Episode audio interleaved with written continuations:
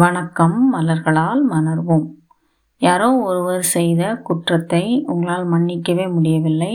அவர்கள் மீது தொடர்ந்து குறை குறை கூறிக்கொண்டே இருக்கிறீர்கள்.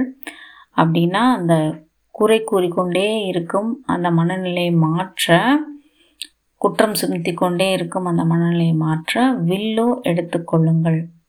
நன்றிகள் டாக்டர் ஃபேட்டிமா.